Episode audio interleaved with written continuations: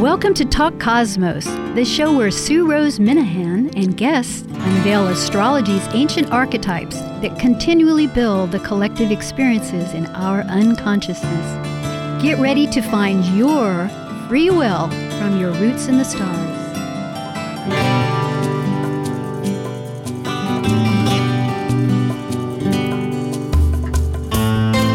Surprise! Here we are in living Technicolor. Who would have thought? It's very exciting to greet and meet, well, somehow we will, all of you. This is Talk Cosmos, and I'm Sue Rose Minahan, host. And tonight is December nineteenth, two thousand twenty-one. And remarkably, across the globe, astrologers are talking, and not always astrologers. It's mainstream, it's on the news, it's in everywhere. The Christmas star, as often is referred, the grand conjunction of the gas planets Jupiter and Saturn. Thank you, thank you, thank you. I suddenly was out there in the universe floating away because they're a big gas, they're gas, they're floating. Tonight's subject, because last week we spoke about that, and this week is really about the the wonderful, um, or, and you could even say miraculous in a way, because we're all experiencing this, and we're experiencing life on such a global, interconnected uh, experience since COVID, our demise, but yet what we're struggling through to reinvent and re-become, just like Talk Cosmos right here is now YouTube. Besides podcast, we're not leaving anything. We're integrating everything. So what I'm referring to is air. This twenty-year conjunction, which last happened in two thousand in Taurus, was the very last of the Earth signs.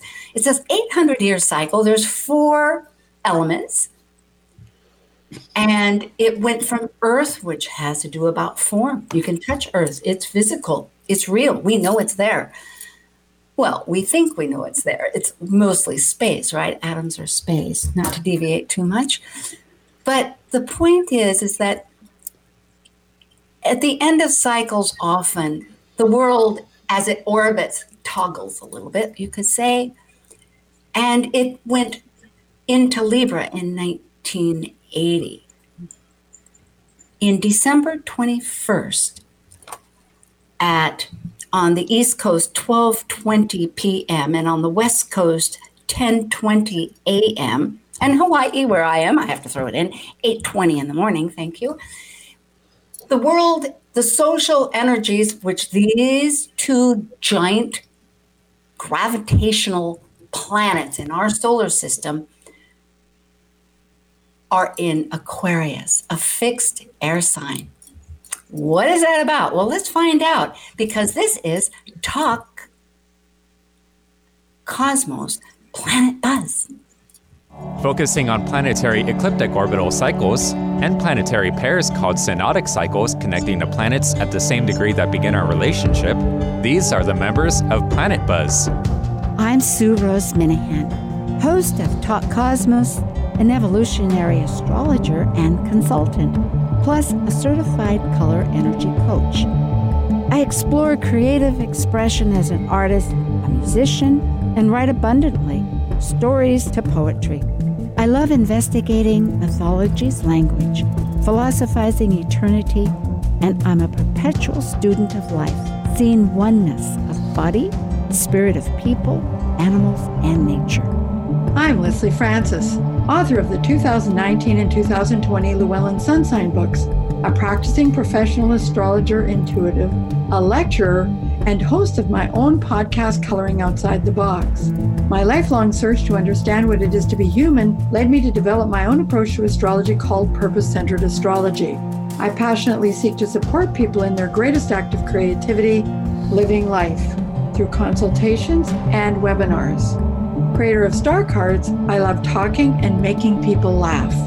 I'm Tara Aul, an astrologer, writer, and artist who loves spirituality and metaphysics. I practice and teach evolutionary astrology, and I work with the tarot, crystals, hermeticism, and animal medicine. My approach is creative and experiential, and I created a YouTube video series called We Are the Planets through E A Zoom meetings. I also speak at conferences. Currently, I'm the resident astrologer and lead writer for Sage Goddess, and I serve on the E S A R board as marketing director. And I'm Doctor Laura Tadd. I have a P H D in human science and work as a spiritually oriented psychological astrologer with people around the world. I teach and lecture on astrology both in person and remotely. I have a blog. I have written for the Mountain Astrologer, Celestial Vibes, and Tarot dot com. Additionally, I am the educational coordinator for Live Life Resources, an educational nonprofit specializing in resiliency training, education, and research. And as the ancient Hermetic code reveals, as below, so above. As above, so below.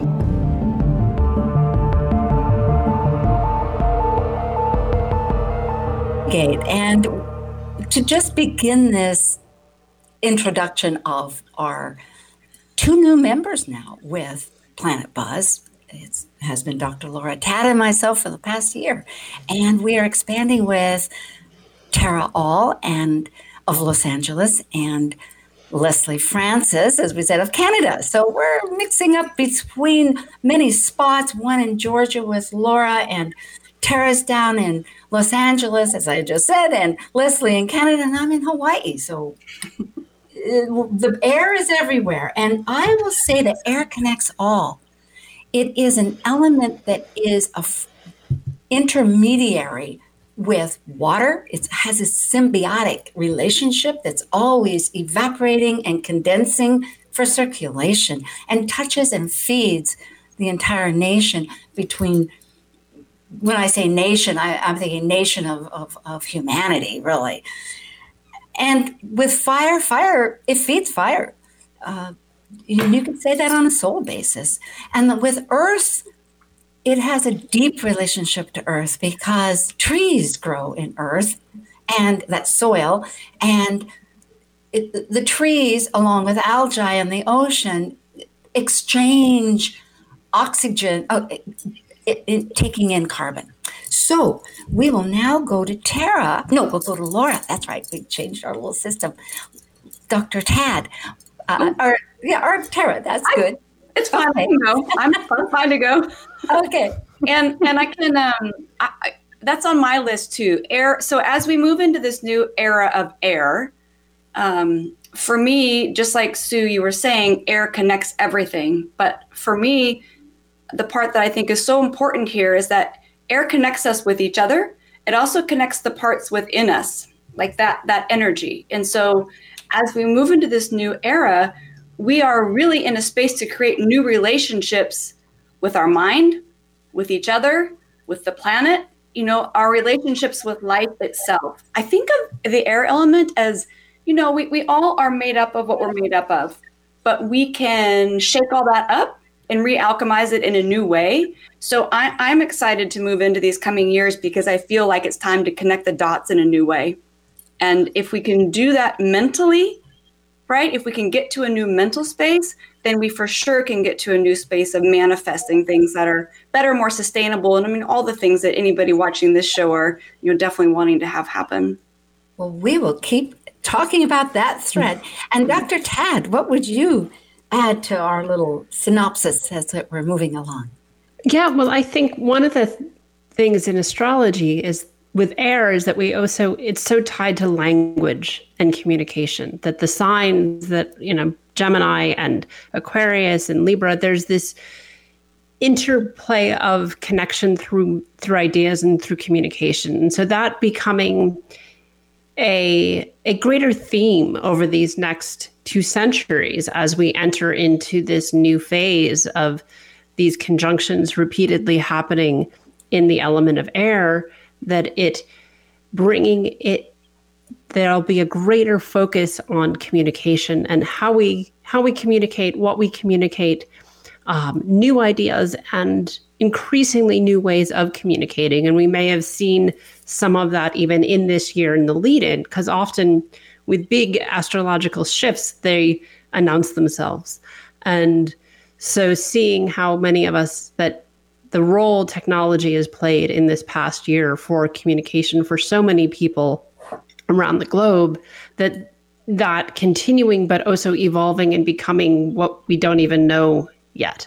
Um, and so the air element around the communication and how those ideas are exchanged, like the idea of, you know, the trees and the, the exchange of oxygen and carbon dioxide, that the exchange of ideas having a, a similar tone to them in that way. I love the fact that you said announce. I thought, yes. I mean, it's so verbal. And we are with the nodes with Gemini and Sagittarius. So this is appropriate. We're getting linked in. And last and not least, Leslie Francis, how would you like to share your thought? Well, it, it, it's interesting because I, I,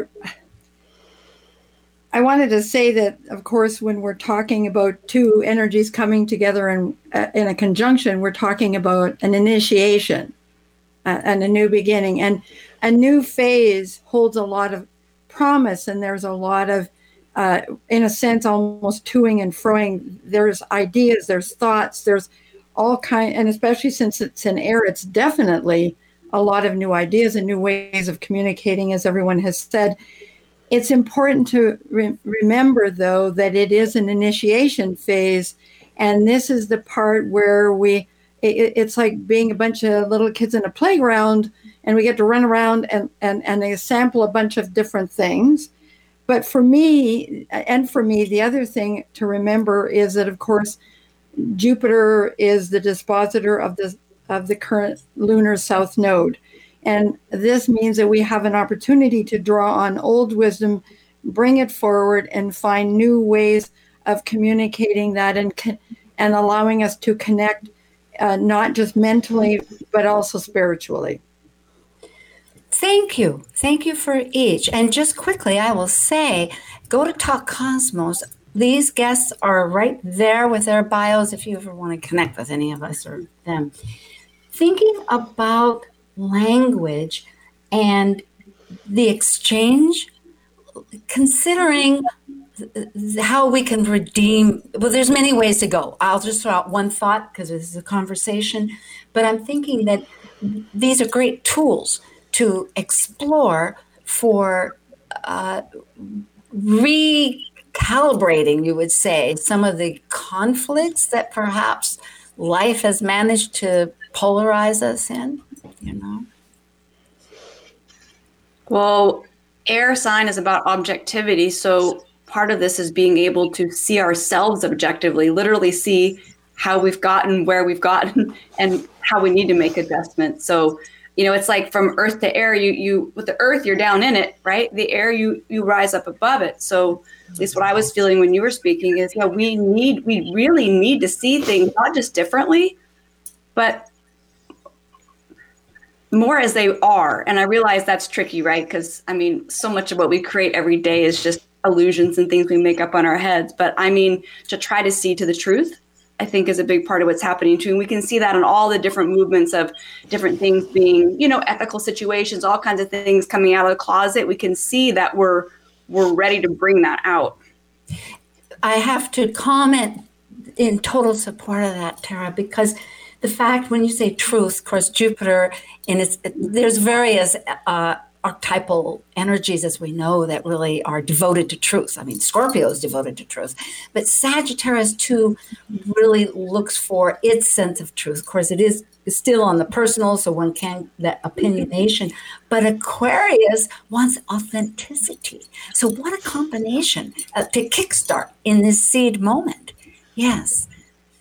Well, I I, I, I want to add, and in agreement with what you've said, there there's also a search uh, a, a search for a new way to determine what is meaningful in life. Mm-hmm. Uh, to once again think differently, but but objectively, and and and it's funny because I think that often the energy of Aquarius gets a bad rap, and and in terms of it, it being so detached. And to me, there's a difference between detachment and disconnect. And there's no doubt that Aquarius can disconnect if, if it if it feels like it's so outside of uh, and feel isolated. And and I think that as we initiate this phase, we are, as much as there's whole, so much joy and hope implicit in it, but there's also um, I want to say, coming to Jesus, as Tara alluded to, really connecting. You, you you gave a lot more emphasis on what I said. Thank you, Leslie. Yeah, I was thinking, well, and I'm waiting for Doctor Tadd here as I as we keep jumping. But I'm thinking that idea of detachment is objectivity. Now, here we immediately speaking have tied in a lot of the thoughts that we've presented because we're coming to common ground through this word association. Words are tools. Now, I'm a Gemini. I really understand that, that communicate, that what a wonderful time though, that we can begin to, if we if we learn how to address ideas, debate, or or just dialogue, rather than um, associating too much personal uh, disdain, of course we have to keep heart going. But the fact is, I just want to throw out that objectivity. Yeah. Doctor Tadd, you know, earlier in our little chat, the four of us did, brought up history. Do you want to throw mm-hmm. that in a thought right now? Let's Sure. Well, yeah, I mean, there's, I always find whenever there's a big astrological shift happening, I want to look back and see what happened before to help inform what's happening currently. Um, and I mean, I have paid pages and pages of notes, but even when we're talking about the objectivity piece, one of the things that's interesting is that one of the last cycles, so we're looking at these eight hundred year cycles, right, of when this conjunction occurs in air, and Ockham's razor was first proposed during one of these cycles, which is one of the founding principles in science of the most, the simplest answer is the right one. And it's basically was the beginning building block to the scientific method of how to go about having objectivity in research. And so, I mean, it also was very tied in with theology initially, but today it's very, very much a part of the foundational principle of objective research and inquiry. And so that was very present even, you know, almost a millennia ago. Um, about what time frame was that? So Ockham's razor would have been, I have it here somewhere. um, but it was one of these cycles. Was um, it back in the twelve hundreds then possibly? Because I think it was like twelve sixty-three that I was reading. You know, you, that we've yeah. all read so much in different times, which is an interesting moment in history. when you, If if one's ever yeah. gone so thirteen Europe, thirteen thirty-eight. Oh, right, that would have been so, right in the Renaissance. The early well, the very, Renaissance. Just on the edge of it happened, beginning, yes. Yeah. I mean, that was part of this air conjunction cycle of eighteen years was the early lead-in into the Renaissance. It really wasn't the height of the European mm-hmm. Renaissance, which was the water cycle. Um, but, or the five, but I think the next... After air is the water, yeah, is the water cycle. So the water cycle was really the height of the resident Renaissance. Um, but because um, the last air cycle went from eleven eighty-six to uh, fourteen oh five. Well, I was listening to an, uh, Maurice Fernandez and Gemini Brett this morning. They had a four-day ceremony that's still in operation, and so we listen to one another in astrology, we, like all conversations like we're doing now. And it was brought up the fact, and I was thinking, wondering if you saw this too, that in fact, perhaps you had introduced this idea that in these large time frame cycles that we're looking at, eight hundred years, I think, was because there's four elements, just to tell our listeners that we're so glad to have join us. Uh, And each one is in approximately two hundred or two hundred forty years. I hear different things. But it is this certain cycle, period of time. I mean, it goes through each of the elements, which are air, water, earth, and fire. Not necessarily in that order. So uh, the point being that it seemed, and you had brought reference, that back five hundred B C was one of these very productive times when there were uh, Plato and, and many of the Greek uh, Western yeah. tradition that we speak of. But mm-hmm. the point being that I'll just throw out is, is that with the following cycle, there was a reflection back to the previous air cycle, what had been reproduced and reconsidered and thrown out. But there's lots of thoughts there. So yeah, I mean, that that's definitely part of what I was seeing and looking at the history, was that things were coming back around, right? And that's part of what happens with cycles, even in our own lives, right? If you have a Jupiter return, oh, well, something that was going on for you twelve years ago, it's a peeling of the onion, and it's a variation of it, but it thematically may pop up again. And so this is just a much longer cycle that nobody lives through to see. But in doing the research, you know, one of the things that was a cycle that I noticed is, so in the five hundred C E, so common era, right, um, is about when we believe, if there King Arthur was actually a real person, was the time of Camelot. Well, the following cycle that was the most recent one was when we get the first writings of Arthurian legend. It's wow. exact. That goes along with it. And so it's telling the story from the cycle that was eight hundred years before. And so... Language, mm, I was going to well, say language, tell, and this goes with Tara and Leslie here too. Language tells our stories, right? Fourth house, Cancer, Moon. That's one of the elements, you know, by then we have not just the words, but we have the emotion and the, and we're trying to make, anyway, we tell our stories. And, oh boy, the threads here as I try to explain to him is just to jump up to the point. Um, so what I'm, okay. Yeah. Okay. That's what I'll say is, anyway, with that. Well, I know one thing that when we were having our pre-meeting, we talked about, and Doctor Tadd, you were great to bring this up, that We we need new words. We need to like modernize our myths and our language, and how, because we're we're trying to use old words and old concepts and old ideas that don't fit anymore. And so part of this is like, it's not that the truths aren't still the same, but the way we relate with them today is different. And we, in some ways, I think we haven't we haven't caught up with that. And so I think this period may be a great time for us to really revolutionize words. Like, I know it sounds silly, but think about what an impact words have. We say one word to somebody and they take it one direction, right? And Sue, you brought up the fourth house, uh, Cancer and the Moon. Um, and to me, that's our memory, not just emotional stuff, that's our memories, our emotional embedded memories. Like, we hold that in there. Um, and that doesn't translate easily to words. So it's always it's always a challenge to figure out, how can I connect with you where you're at through language? It's not easy. And we definitely need, I mean, my goodness, we know, any of us who spend any time on social media know we need new ways of. yeah. yeah.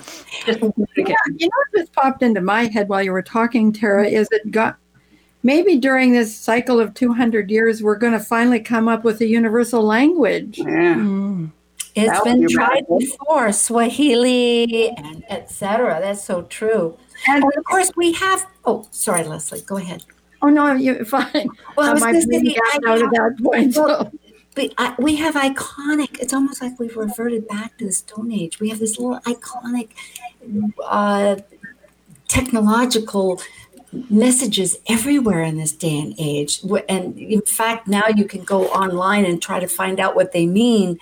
But it's almost like it's the uh, cave drawings or something. At least then you knew it was an ox or a, something well, like that. It's.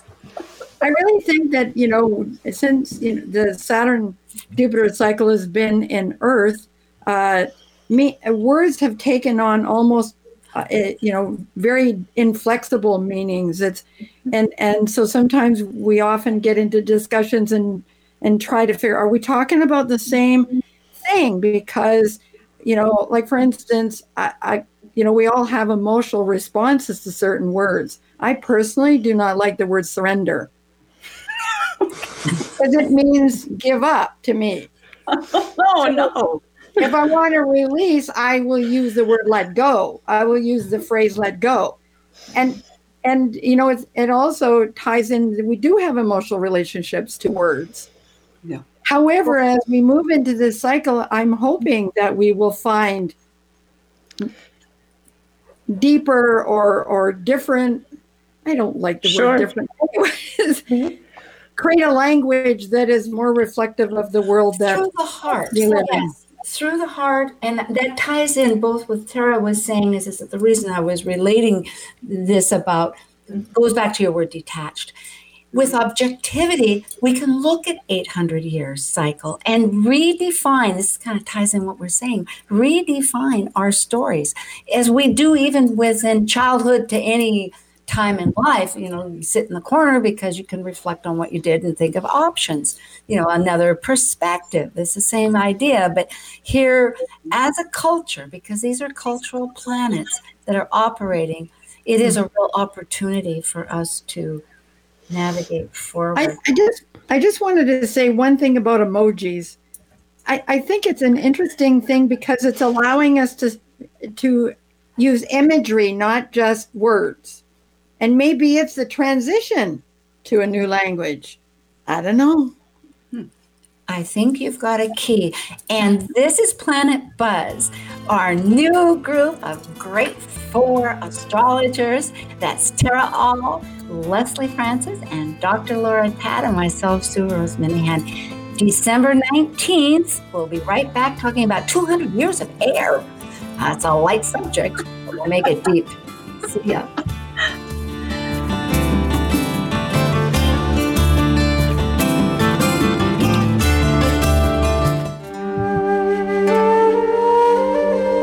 While we take a break from this week's edition of Talk Cosmos, let's take a look at this cycle's archetype. We are currently in the Yang period of Sagittarius, ruled by the largest of all planets, Jupiter, the Roman god, or Zeus by the ancient Greeks. By leaving a cycle based on power and powerlessness of life and death and regeneration, involving committed relationships, Sagittarius energy finds meaning for an expanded perspective and potential for actualization in their search for truth. As a mutable fire sign depicted by the centaur, Sagittarius is adventurous and seeks the beyond. Sagittarius travels to far places, physically and mentally, to find the truths of life. Welcome. This is Leslie Francis, professional astrologer and author of the two thousand nineteen and two thousand twenty Llewellyn Sun Sign books, and you're listening to Talk Cosmos on Alternative Talk, eleven fifty A M, hosted by Sue Rose Minahan every Saturday from six to seven P M Make us part of your daily routine. Alternative Talk, eleven fifty. Hi, and welcome back. We'll continue on this dialogue and introspection with my Planet Buzz members. And if you do subscribe, we can let you know when we return um, and update you. We've been talking about many aspects of air, yet there's one that hopefully my members will come right back on the grid that was brought up earlier, and that's with co-rulers. You know, Jupiter before Saturn, there's this entire dialogue that Saturn and Jupiter make every twenty years at least. And along, and I just learned too that along with Neptune, but their conjunction really alters the sun's uh, gravitational pull mm. that mm. Saturn helps, because Jupiter wants, it's such a big planet, it's the biggest one, wants to pull it off course, but Saturn, as it is time, and it is structure, and it is, and I'm thinking somewhat the Capricorn, but it is that necessary limit. It was in the ancient days, the furthest planet that we saw.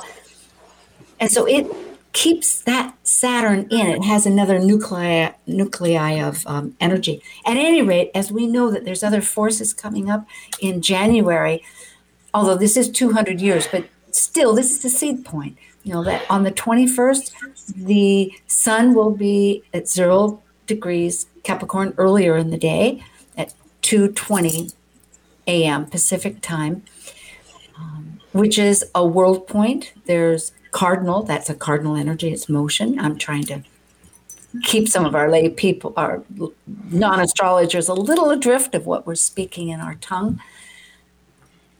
So at any rate, it's a potent. It's potent. And um, this struggle between old and new, and deconditioning, reconditioning. Goes back to what one of you, I think, was it Tara, I think, that said breaking to alchemize. Hmm. You know, so I'll let it rip here with the three of you.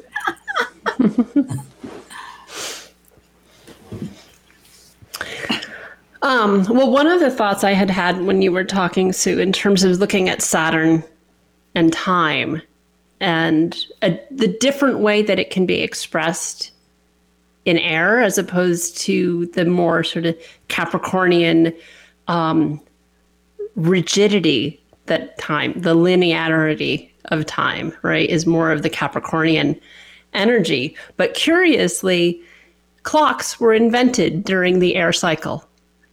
Wow. That, that when we're, there was actually not like a sundial clock, but a clock that was creating a, this is universal time. This is how we are calculating time, happened in the last air cycle. Communication. Yeah, it's you know, communicating it. time. It's it's it as well as the first clock to strike on the hour, and that's and it still exists in Salisbury, England. My gosh, happened during the last cycle.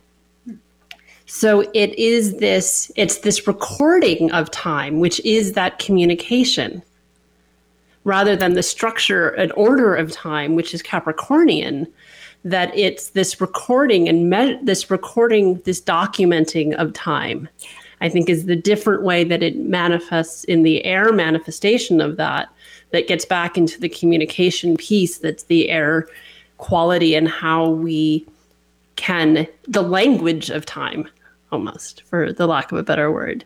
Well, and then so that, and that universality, we're talking about a universal language. Well, we universally agree that there are sixty minutes in an hour.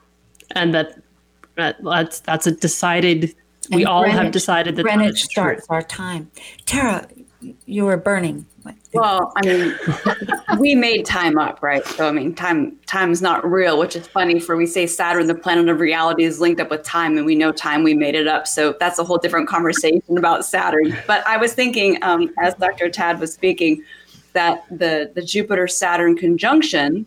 If you think about time. time being associated with Saturn, whatever Jupiter touches, it wants to expand our consciousness around it. It wants us to look at it in a new way. So I think there's a lot of opportunity to have a new relationship with time. We may, we may not need to be as bound by time as we think that we are, you know, and with those two being an Aquarius, which is a very, again, very liberating sign. I just feel like there's something about time. There's something about time itself that, you know, I don't know if you want to call it bending it or twisting it or changing it, but so it's interesting if we came if we came up with some, some of those ideas in another cycle, what would be the next step? Maybe you know, we, we actually reinvent time now. Well, the Galactic Center was actually photographed, and we it, it was, you know, it took a two-year process, and it was back in, I think, April, because I was riveted watching it. So it changed science and conceptual Uh, um, relationship with one another as scientists, because I know one of the scientists that was saying that as of this moment on, what has changed is that a theory can actually be proven. Now, I mean, there's been a lot of theories, but the point was it was night and day. And as we know, though, every time there's some celestial uh, um, realization, because it's our discovery, it's always been there, it changes consciousness. So maybe that is connected. Yeah. Yeah. Well, and that and, and that changes everything. I mean, if you want to think about this initiation, we're going into this new era, literally the past is meeting the future in the now or in the present. So that's, I mean, one, you could just totally geek out on that, but I just mean in a very, in a very literal, practical way, we can have a new relationship with it. Galactic Center just, and this is, so we're actually in Sagittarius season right now. Today, as we speak, Mercury is conjunct the sun in Sagittarius within one degree about of the, of the Galactic Center. So we literally right now, if we're open to it, like there is an infusion of cosmic intelligence coming through. And I feel like the timing, can you imagine this is happening right before this conjunction happens on the, on the solstice?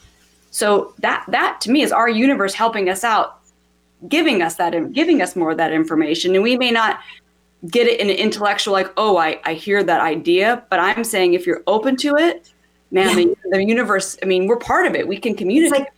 Yeah, it's like skipping stones. I was just yeah. thinking of that, you know, like when you, I love to skip stones, stones on, on the ocean, you know, da, da, da, da. Yeah. And so it's like these little aspects are hitting, like ping, ping, ping, ping, having vibrational shifts. Mm-hmm. Leslie, what were you thinking? Well, and, and as Tara's talking about expanding time, I, perhaps part of this uh, period will involve us beginning to realize that there we are multiple, we are, oh, for heaven's sakes. Multiple systems. I know what you're going to say. Oh. My, no, uh, we are multiple frequency beings. Yes. That, you know, that we, we allow time uh, to define maybe too much. Yeah. And, uh, and I, yeah. Yeah. one hundred percent. There really in my belief, there really is no past and future. There's all there's just now. And we are on different frequencies, different dimensions of now. And we just pick the one we want to tune into, which is super cool because it means you can kind of pick what you want of yourself and from yourself and from those experiences if you're open to tapping into them. And you're not trapped somewhere. You know, there's not a past that traps you. You know, though, well, in, in, in a sense, you know, just the fact that we're doing this broadcast or oh, yeah. podcast or or both, uh, and we're all in different physical locations on the zone. planet. And in this time, in this, see, I said the word time, in this space, there's actually no time except what the what this the radio station says we have to talk. yeah. Doctor Tan, I know you're thinking something too, and maybe this feeds into it, and maybe I'll I'll divert you, I don't know, but I know because you do think psychologically, as we all do, but you have that. And I'm just thinking, like, what would stop people from thinking the moment right now? I mean, I know that I struggle with, in a sense, that conceptual thinking, Tara, and I admire so much the fact that you're rooted in it, because I, it's like, I want to believe. I'm not, I'm not, living, it. I'm not living that long. Yeah, we're, we're all working on it. We're all yeah, working. Exactly. Okay, it's a work in progress. We, yeah. we process. Okay, beautiful. But what I'm realizing is, going back to the stories and the emotion, is a matter of integration. And there's that's really the whole self and what we're all driving for in astrology, at least our astrology that I think we're talking about is mental, physical, and spiritual. And what I'm getting at is, is that, because I remember earlier in the conversation about grief, you know, a, a very intense emotion. And certainly now with a lot of transformation, which we are definitely going through. I mean, we're talking about it in a cerebral sense, but really the emotional part of it, or just thinking, trying to think of the, the devil's advocate or the monkey, what monkey can I throw in there to figure things up, um, is if a person is really grief-stricken or stricken, time has stopped, you know, mm. but like frozen in that sure. framework. And so it, there's, um, yeah, I, I, I'm not coming up with answers, but I'm just realizing some of the, the struggle, you know, to, to adapt. Sure. I mean, it's one of the, one of the things that happens when people are from a clinical place psychologically, like from in shock, that they stop tracking time proper, like in the way properly, you know, yeah. as we've decided time should be tracked. Oh, I fragment. I'm just like a shattered glass. That, like, you know, they'll things. ask you the same question they've asked you five times and forget that you've already had a conversation. They just, you know, the ability to stay present becomes really compromised. Um, whether that's grief or any sort of traumatic event, that tends to be that the, and often it's the psyche's way of protecting us, right? It's like, oh, to avoid really being present in whatever has happened because it was so traumatic. It's like, you're not in the present moment because it's too intense. And so you're sort of half in your body, right? From a spiritual place, it's like, you know, people jump out of their bodies and they're awake, but they're not really present. Um, and so aren't tracking in a linear fashion. Um, you know, and I think that when we were talking about grief, the other day in preparation, it was part of that episode was about language and the language we have around grief and how, or how you engage with somebody who's grieving. And there's, with this last year, with the number of people that are jumping off planet in such large numbers, the number of people that are grieving throughout the world right now, learning to how to communicate with people in a way that is truly supportive. And it's, you know, that asking people what they need, being part of this cycle too, that what do you need? How can I help? Rather than, oh, well, you know, that sucks. This will pass. I understand. I lost somebody too. No. That's not supportive to people. Yeah. And finding new language around that. I think that comes back to all of it's like whether it's actual words of new language, but also the interconnectedness of language. You know, that's part of this theme too in the past is it's the Rosetta Stone. So you get these writings that are using multiple languages to tell the same story, to tell the same, share the same information, is finding the interconnectedness rather than language being what separates us. Oh, I speak English, you speak French.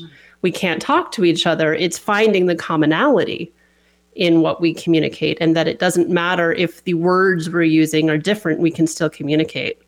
And through the heart, through heart and compassion, which I will say, it brings me back the idea that if we're talking about air signs, the polarity point, because we are talking multiple astrologies, yet many of us here, all of us here also recognize fully the evolutionary astrology, which is soul growth. I mean, there's purposes always for everything. And that's a huge purpose, is to develop, to, to, to um, have soul growth. And the fact is, is that the opposite sign has strengths that can get us through our shadow side. So air can get uh, too mental and needs to go from voice, head, down through the heart to express and share. I, so, I just wanted I just wanted to um, say something in, in in reference to what Laura was talking about, and that is that perhaps during this period of time we will stop, you know, imposing rigid timelines in terms of, you know, when you're supposed to have processed something like grief.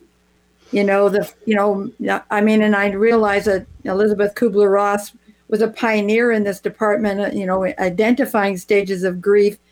But the notion that you're supposed to go through them in a linear way. And, and, you know, I think that part of what this conjunction is about is heralding a period of time in which it's not, it's not just about pieces and categories, and it's going to be about overall experience, because so much of, of Aquarius is about what's outside the known. I don't know if that made any sense. It did in my head, but I love it. No, we're we're we're, we're sitting there looking at the unknown. You're, you're absolutely well, right. I, well, Tara had a thought. Well, the great conjunction is in Aquarius, and I do think that after I say this little bit, we should definitely talk more about the co-ruler of Aquarius being Saturn and Uranus, because we really haven't done that justice, and it definitely is worth looking at. But so Aquarius, the sign that the Jupiter and Saturn are going to be in for the Great Conjunction, the polarity is Leo. For me, one of the ways I think about that axis between Leo and Aquarius is I think Leo being the sun and Aquarius being the whole solar system. And so it really is about integration between the two. The sun, there's, I mean, the sun, all its energy, all its vitality, everything it brings means nothing without a solar system, right? And so It, it really is about finding our place within the whole solar system. So, I, I mean, when Leslie, when you were talking, it made me think more about that too, that part of just kind of weaving those pieces together. And yeah. seeing the whole, seeing the whole, not just the pieces and the parts. It's a beautiful, uh, I keep thinking of the astrology of it, because if we're talking air signs, you have the Gemini of communication and the Sagittarius of the belief structure that does want to see the whole and give voice to it. If we're talking about Libra of relationships, then we're talking about the self of Aries, which is becoming, but also the, it's, it's the, you know, then there you get into that cardinal square there's also all of that, meaning that the processing element in the fourth with the moon and all of that, that makes it personal to your journey. Because I'm going back just to tie up a thread with the grief, is that what makes me stop is that, and this goes back to the Leo and the Aquarius in Leo, to recognize that we all have dignity, everybody, and everybody can manifest and be a leader in the group and, and, and coexist, just as we are here. And so if we were to look without the timeline, which is a very valid uh, point, it gives dignity to that person's reality, and it gives them, it it gives the opportunity to to sh- communicate on some level just by being. You know, it's that the other person, you know, like this uh, that person just being there in the area, um, the Aries, Aries way of connecting to their reality, that it does exist. Because validation, we're so social, is a great medicine. You know, we. It's not that we have to be right or wrong, but just that I see purple. Yeah, I can see there's a little purple in that rainbow. You know? It's a little funny. You know? But, well, when you think about the Aries and the Libra, to me, I mean, it's the integration of me and we, right? So that it, that that's it's the same way if we look at Leo and Aquarius, at the sun and the solar system, same with Aries and Libra, me versus we. So that all of these really are about weaving, and all the fire signs, which are, which are of course the polarities uh, to the air signs, um, th- th- they're all about self-identity on some level. So there's all, so like there's this connection between me doing me and the rest of we, and it just kind of which which level you want to look at it with when you look at the different air signs. Good. Well, let's go then. I, I like this. Let's go to that factor that you brought, you reminded us, Tara, and I was going to at the half hour about the co-rulers, because mm-hmm. Saturn ruling Capricorn and Aquarius is really a, a, a, a factor of looking at what works in the structure to keep and what we've been conditioned through perhaps the the art of what's artificial in a sense, because it's a structure that we've created for our own uh, tools of man-made, people-made. I like people-made, humanity-made structures, which also gets into the binary of language. Which okay, I'll stop there. Well, oh gosh, I mean Saturn though. It's funny every time when I when I think about how, you know, Saturn's co-ruler of Aquarius, and then we. We talk about how that is such a different, I don't know, like, I mean, we know that how we feel about Saturn and Uranus is really different, right? But I think in my mind, I challenge myself to say, is that just me doing that? Because maybe I have put Saturn in a box that it doesn't fully belong in. And I think that our society in general, we've done that with Capricorn too, right? Capricorn's a feminine sign. And man, we have masculinized the heck out of that thing. So, yeah. Yeah, we well, that's, that, that's because because it, it initiates things, and, and of course we have a, an assumption that it's only yeah. the masculine that can initiate, right? But now we're getting into the binary thinking. Let's stop and think, if I might present the idea that, because I know that we get caught up in this just like everybody else, and we are we have a few minutes, that that one initiates and one receives. So Capricorn is a receiving sign. We could we could call it that way, but also it has a purpose. It has a purpose to keep things with a structure. I mean, we wouldn't even be standing if we didn't have a backbone. And the universe, even this uh, uh, Jupiter in the expansion would throw the sun off if if Saturn in its really nicely orbit that's very smooth say, no, we're, this is the line. I mean, there is boundaries, right? There, there's a point of boundaries. I'm not, I will confess that. There is. Well, I, I just wanted to, as the only Aquarian in the group, uh, who's actually lived the, what appears to be opposite energies of Saturn and Uranus. Uh, yeah, it took me a long time, I must admit, to accept that Saturn had had a strong role in my life, even though it was pretty obvious in, in any possible way you might be able to measure. Um, when they work well together, you, you know, you have the energy of, of change, but you have a foundation upon which to make that change. As and you opposed, can actually make it happen. Yeah. actually can make it happen. As opposed to what, you know, because the biggest challenge for Aquarians is often resistance. You know, I'm just thinking, because I know Doctor Tadd has a thought. I can see her thinking here. But I'm going to say that it's just appearance that the uh, Aquarius seems to be chaotic according to the formatted structure that Saturn had. I was thinking of Picasso. You know, he knew the body inside out. I went to the museum in Seattle when I was living there, and I've seen books. I love art. Like you, Tara, you do a lot of art. Mm-hmm. And um, but he threw he threw he threw the box out. I mean, you know, he was way outside, like, you know, coloring outside the box, like your show, uh, Leslie podcast. So it so at any rate, um, that was my point. That chaos, which is akin to Neptune on the other side, Pisces in the horoscope on the twelfth sign, is just from our At time, it seems to be unorganized, but it's just a new framework. It's breaking right. and, and Saturn is a framework. No matter what the framework is, we're just used to seeing framework look a certain way. Do you know what I'm saying? Like right. that's that's what I mean. So if you say that Aquarius can be chaotic and Saturn rules Aquarius, well, by association. Maybe. No, that's, that's co-ruler. No, co-ruler. I am very firm about that in my oh, own yeah. head. I would, yeah. I will allow um, traditionalists to. In other words, it's like You'll allow. Will you? I, well, say this. That's religion. A Saturn word. people, people can have any religion they want or no religion. People in astrology can have be Vedic. They can be. Or eclectic, or you know, everything else, but just don't tell me I can't have. And I'm not saying you are that I can't have my way of thinking. Oh, no. And I like co-rulership. It's like, you know, I went to first grade, but that doesn't mean I threw out seventh for throughout first grade when I got to seventh grade.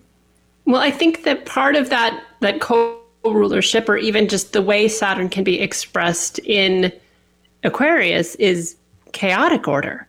It's only, it's the Capricornian that makes the, this idea that order is only linear. Yes, yes. Thank you. I That's the that. rigidity of the Capricorn, yeah. that it has to be A, B, C. Yeah. Well, it could be A, Q. That's yep. still an order. Yeah. Maybe we don't see what the order is, but there's still an order there. And just because it's beyond our capacity with our human understanding to recognize the order doesn't mean it doesn't exist. Yeah, exactly. You, we're already liberating Saturn. I can feel Saturn dancing right now. It's really oh, good. I, I, just have a quick, I just have a quick story to share because it's very typical of what Laura just said. And that is, when I was a journalist, I'd get an assignment and they said they wanted this.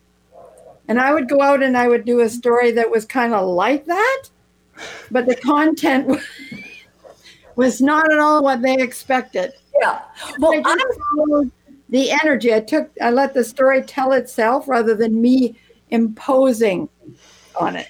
And Saturn, thank you, Tara. I think we're we're getting, we just worked out what maybe society's worked out with this, but Saturn in Capricorn is very spiritual, and we have not allowed that to be. I think when there is co-rulership, it has to do so many fronts that in some ways it releases it. To, to to to have that identity. And so it is a real relationship that with air, I'm uh, right now they're both in Aquarius, so they're both looking at that front. This is a good point.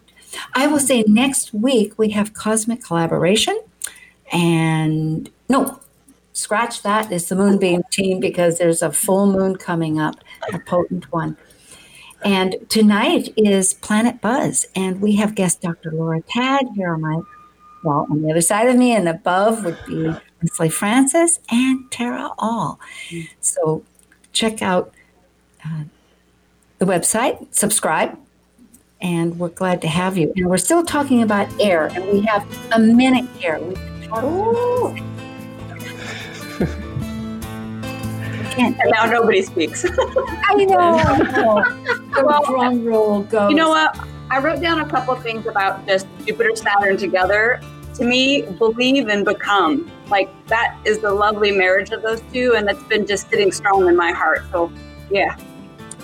I like this. Believe and become. And we had said earlier, a village mentality versus tribalism. So I think it's cooperation. Not cooperation was the dignity. Doctor Tadd, Leslie? Um, yeah, well, just to build an idea of, I think that traces back to this idea of like language, universal language, or communicating with each other in a way that everybody can understand, even if we use different words. Okay. That that yeah. heart connection or the intention behind it has universal truth to it. There's a universal language, even if it's different words. And I just want to say, changing perceptual frameworks. Oh, to yeah. the new. All right. Because perception is reality, so we can change that. Okay. Oh, good. YouTube, podcast, Talk Cosmos, each of you, and all of you that are listening, we do love you. All right. Bye.